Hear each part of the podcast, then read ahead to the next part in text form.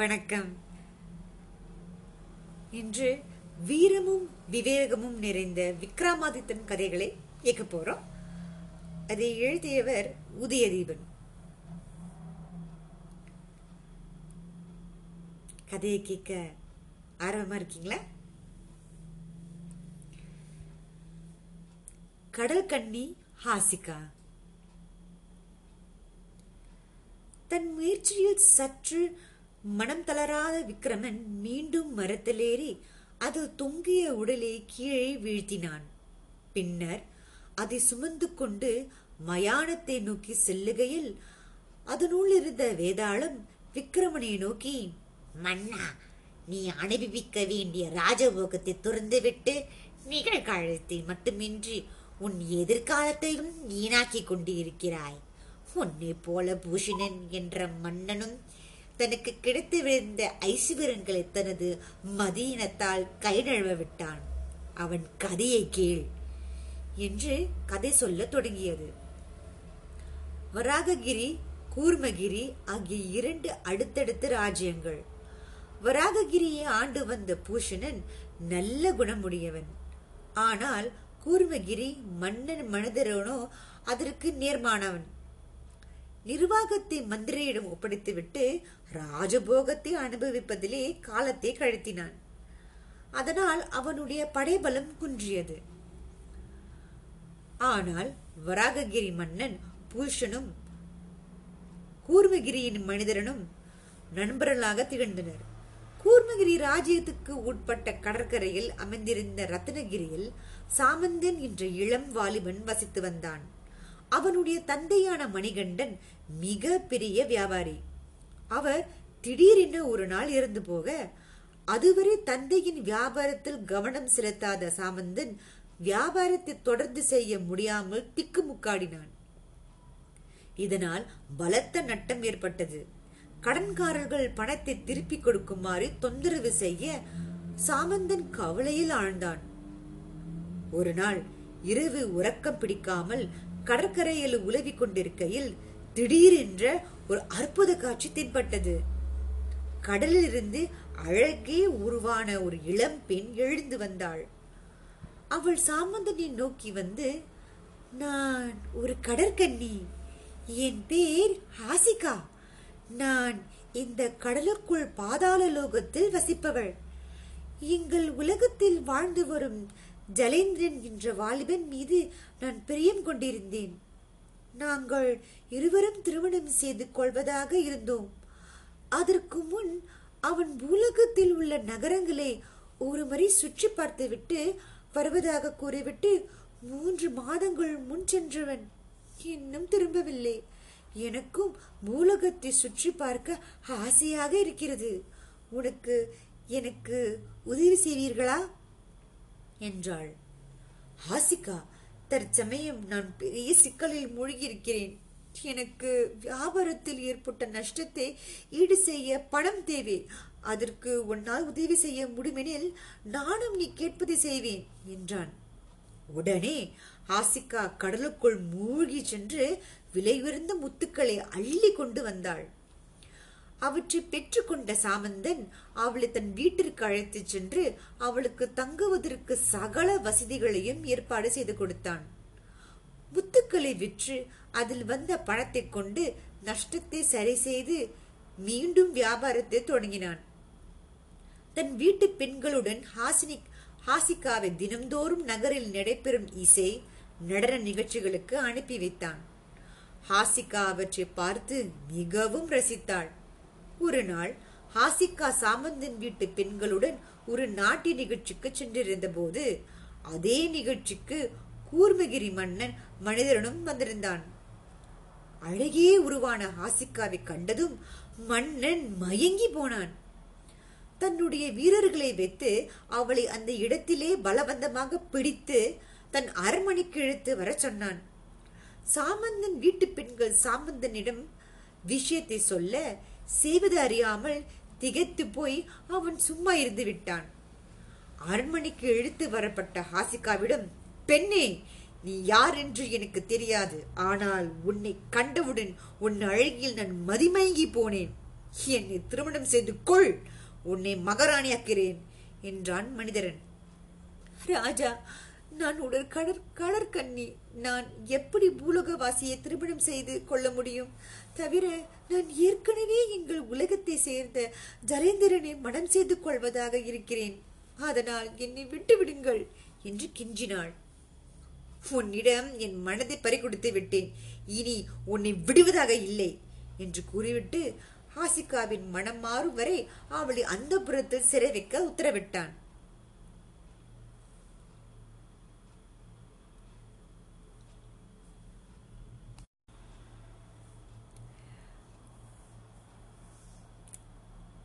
விக்ரமாதித்தின் கதைகள் தொடரும்.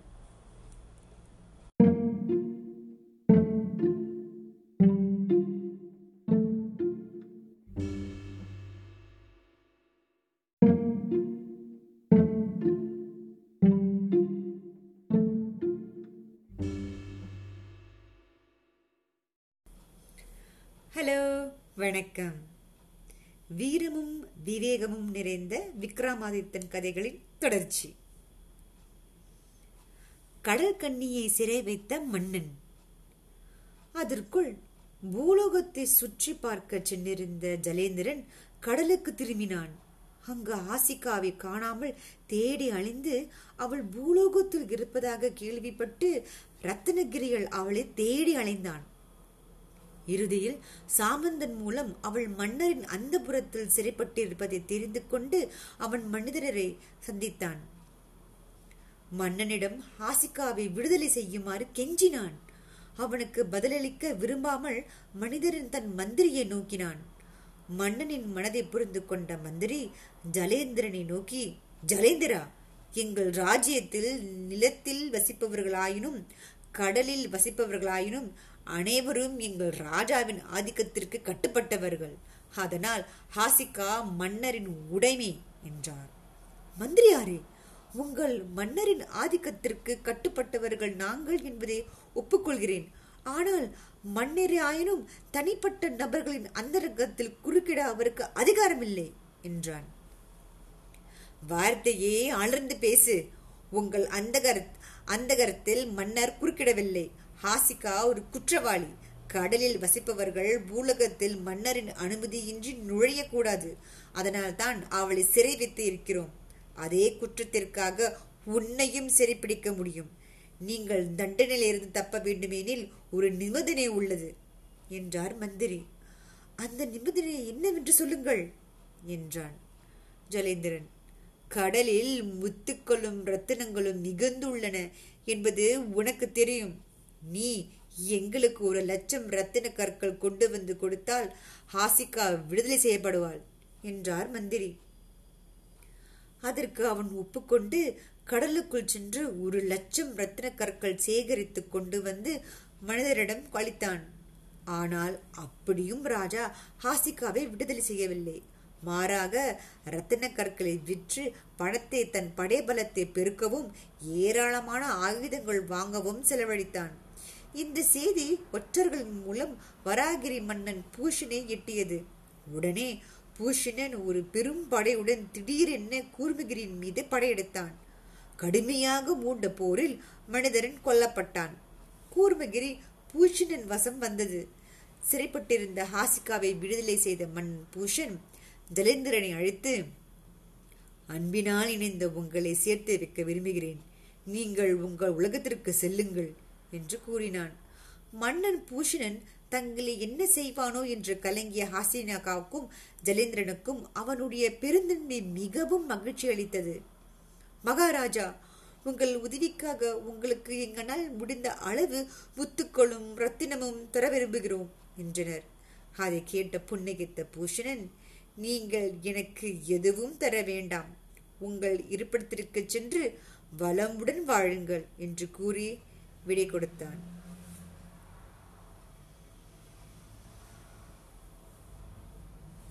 விக்ரமாதித்தன் கதைகள் தொடரும்.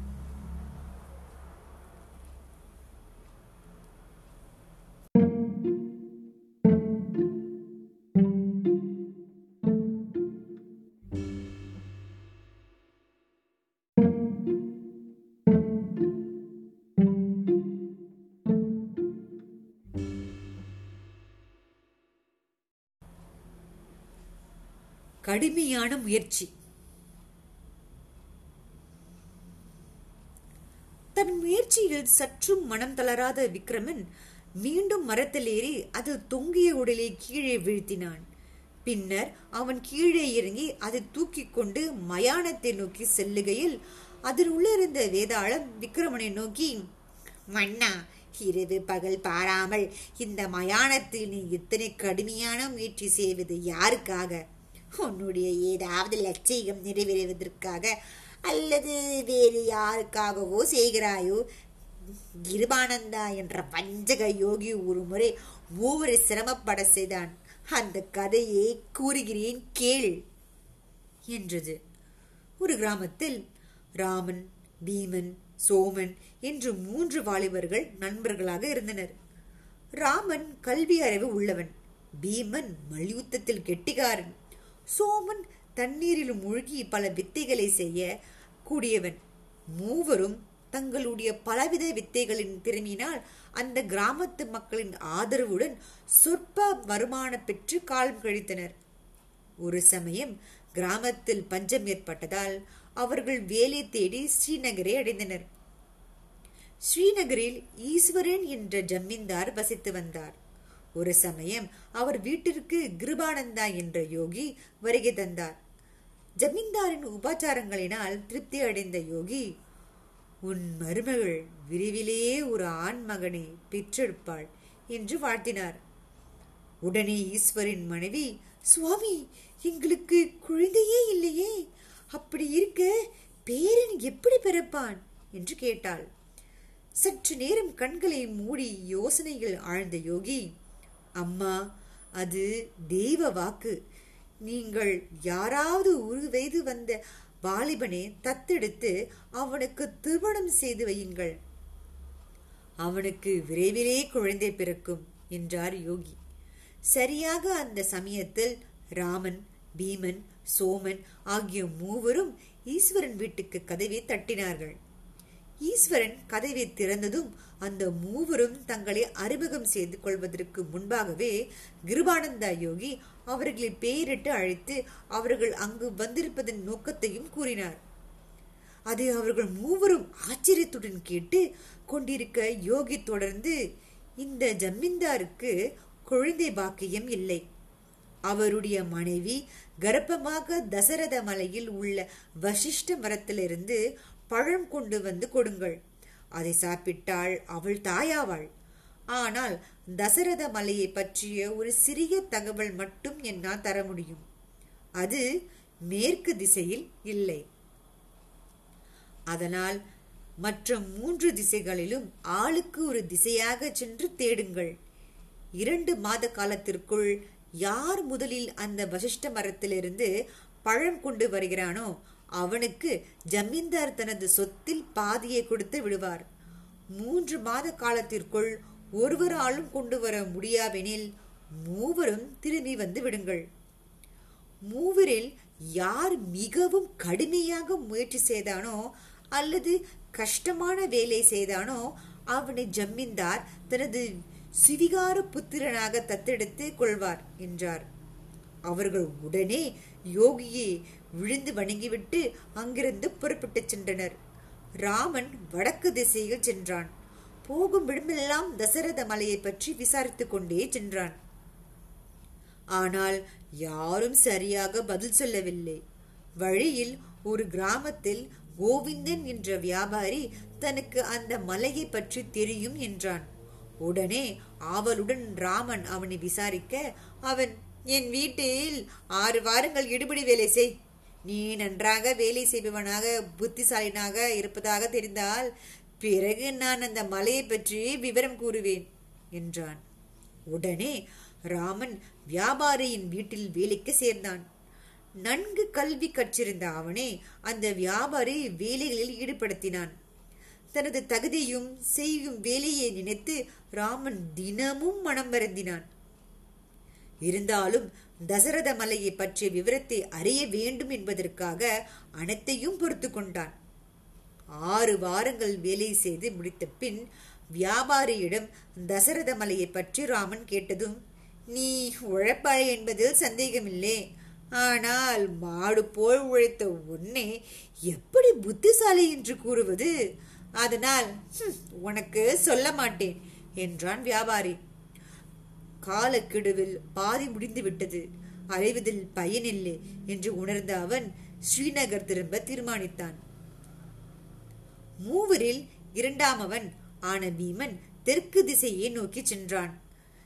விசித்திரபுரி என்ற கிராமத்தில் அவன் தன் மல்யுத்த திறமையை காட்டிய போது அந்த கிராமத்து ஆட்களில் ஒருவனான சூலபாணி தம்பி உன்னை போன்ற ஒருவனை நான் பல நாட்களாக தேடிக்கொண்டிருந்தேன். நான் மலை ஏறுவதில் விருப்பம் கொள்ளவன். அஞ்சனமலை என்று ஒன்று அருகில் உள்ளது. அதன் மீது ஏறி பார்க்க எனக்கு ஆசை. ஆனால் உன்னை போன்ற ஒரு ஆள் என்னுடன் வந்தால் தைரியமாக செல்வேன். யார் கண்டது? நீ தேடும் தசரத மலை கூட அங்கு இருக்கலாம் என்றான்.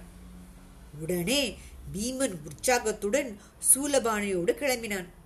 அந்த மலை பிரதேசத்தில் ஏற்பட்ட பல இடையூறுகளை பீமன் தனது புஜபலத்தினால் மல்யுத்த திரும்பினாலும் அவனுக்கு ஏற்பட்ட இடையூறுகளையும் வெற்றிகரமாக சமாளித்தான். அதற்குள் ஆறு வாரங்கள் ஆகிவிட பீமன் ஸ்ரீநகருக்கு வந்தான். மூன்றாமவன் சோமன் கிழக்கு திசையை நோக்கி சென்றான். செல்லும் இடமெங்கும் தசரத மலையை பற்றி விசாரித்தும் அவனுக்கு தகவல் ஏதும் கிடைக்கவில்லை. ஒரு நாள் முல்லையாற்றங்கரையில் அமைந்திருந்த மல்லிகாபுரி கிராமத்தில் ஆடிப்பெருக்கு விழாவில் கலந்து கொண்ட சோமன் ஆற்றில் குதித்து நீச்சல் அடித்து பல வித்தைகளை காட்டி அங்கிருந்தவர்களை பிரமிக்க வைத்தான். அங்கு இருந்தவர்களில் மேகநாதன் என்பவன் தம்பி முல்லையாறு கடலில் கலக்கும் இடத்தில் கடலில் மகர தீவு என்ற ஒரு மிக அழகான தீவு உள்ளது. அங்கு செல்ல வேண்டும் என்பது என் நீண்ட நாளைய ஆசை. ஆனால் சங்கம பிரதேசத்தில் ஏராளமான முதலைகள் இருப்பதால் யாரும் என்னுடன் வர தயாராக இல்லை. நீ வருகிறாயா? ஒரு கால் மகரத்தீவின் அருகில் நீ தேடும் தசரத மலையே இருக்கலாம் என்றான். அதை கேட்ட சோமன் உற்சாகத்துடன் மேகநாதனோடு புறப்பட்டான். இரண்டு நாட்கள் முல்லையாற்றில் மேகநாதுடன் படகில் பயணம் செய்த பிறகு ஆறு கடலில் சேரும் நேரம் வந்தது. திடீரென ஏராளமான முதலைகளை அவ்விருவரையும் சூழ்ந்து கொண்டு தாக்க ஆரம்பித்தன. சோமன் அத்தனை முதலைகளையும் படகோட்டும் துடுப்பினால் அடித்து படுகாயப்படுத்தினான். முதலைகளிடமிருந்து தப்பி இருவரும் மகர தீவை அடைந்தனர். அந்த தீவில் வாழ்ந்த பழங்குடியினர் இருவரையும் சிறைப்பிடித்து தங்கள் தலைவன் முன் பழங்குடி இனத்தினரின் தலைவன் அவர்களை இருவரையும் நோக்கி மகரதீவு எங்கள் குலதெய்வதை அவளுக்கு நாங்கள் நரபலி கொடுப்பது வழக்கம். உங்களைப் போல் பயணிகளை தான் நாங்கள் பிடித்து வந்து பலியிடுவோம். இங்கு ஒரு முதலிக்குளம் உள்ளது. உங்கள் இருவரையும் அதில் வீசி எறிவோம். மகரதேவி முதலையின் உருவில் வந்து உங்களை கடுத்து உண்ணுவாள் என்றான். அதை கேட்டு இருவருக்கும் இதயமே நின்றுவிடும் போலிருந்தது. ஆனால் சற்று நேரத்தில் சமாளித்துக் கொண்ட சோமன் தலைவா முதலில் என்னை குளத்தில் அனுப்பு. அங்கு உள்ள முதலிகளிடமிருந்து நான் தப்பிவிட்டால் எங்களை விட்டுவிடு என்றான். அதற்கு தலைவனும் சம்மதித்தான். உடனே சோமன் முதலை குளத்தில் வீசி எறியப்பட்டான். அங்கு பல முதலைகளை அவனை கடித்து தின்ன முயன்றும் சோமன் அவற்றுக்கு மிக சாமர்த்தியமாக போக்கு காட்டி மின்னலென நீந்தி கரைக்கு வந்து விட்டான். தலைவனும் மகரதேவி அவர்களை பலியாக விரும்பவில்லை என்று நம்பி விட்டுவிட இருவரும் மல்லிகாபுரி திரும்பினர். அங்கிருந்து சோமன் ஸ்ரீநகர் திரும்பினான். ஆக தசரத மலையை கண்டுபிடிக்க முடியாமல் மூவரும் ஸ்ரீநகர் திரும்பினர். நடந்ததை எல்லாம் கேட்ட பின்னர் யோகி முன்னமே நான் சொன்னபடி தசரத மலையை கண்டுபிடிக்க மிக கடுமையாக முயற்சி செய்தவனே ஜமீன்தார் தத்து எடுத்துக் கொள்வார் என்று சொல்லியிருந்தேன். அதன்படி உங்களில் ராமன்தான் மிகவும் கஷ்டப்பட்டவன். ஆகவே அவனையே தத்தெடுத்துக் கொள்ள ஜமீன்தாருக்கு சிபாரிசு செய்கிறேன் என்றார். இந்த இடத்தில் கதையை நிறுத்திய வேதாளம் விக்கிரமனை நோக்கி மன்னா தசரத மலையை கண்டு பிடிக்க பீமனும் சோமனும் தான் மிக கடினமாக பாடுபட்டார்கள். உயிருக்கே அபாயம் விளைவிக்கக்கூடிய சாதனைகளை புரிந்தார்கள். அப்படி இருக்க கேவலம் எடுபலை செய்து செய்த ராமனை போய் எவ்வாறு யோகி தேர்ந்தெடுத்தார்? என் சந்தேகத்திற்கு பதில் தெரிந்தும் நீ மௌனமாக இருந்தால் உன் தலை வெடித்து சுக்குநூறாகும் என்றது. அதற்கு விக்கிரமன் பீமன் சோமன் இருவரும் உண்மையாகவே பாடுபட்டார்கள் என்றாலும் அவர்கள் செய்தது அவர்களுடைய திறமைக்கு பொருத்தமான செயல்களே. அபாயகரமான சாதனைகளை அவர்கள் உற்சாகத்துடன் செய்தார்கள். ஒருவன் தனது மனதிற்கு பிடித்த வேலையை செய்யும் போது சிரமம் தெரிவதில்லை. ஆனால் ராமனின் வேலை வேறு. நன்கு படித்திருந்த அவனே ஒரு கொத்தடிமை போல் ஈனமான வேலைகளை செய்ய சொன்னான் அந்த வியாபாரி. அவனுடைய மனதிற்கு பிடிக்காத வேலையை அவன் செய்ய நேரிட்டது. எதனால்? தசரத மலையை பற்றி அறிந்து கொள்ளும் ஆர்வத்தினால்தான். மூவரின் நோக்கம் ஒன்றானாலும் அவர்களுக்கு செய்ய நேரிட்ட முயற்சிகள் வேறுபட்டவை. ஆகவே மூவரில் ராமன்தான் அதிக சிரமப்பட்டான் என்று யோகி தேர்வு செய்தது சரியே என்றான். விக்ரமனது சரியான பதிலினால் அவன் மௌனம் கழியவே அவன் சுமந்திருந்த வேதாளம் தான் புகுந்திருந்த உடலுடன் பறந்து சென்று மீண்டும் முருங்கை மரத்தில் ஏறி கொண்டது விக்ரமாதித்தன் கதைகள் மீண்டும் தொடரும். நன்றி!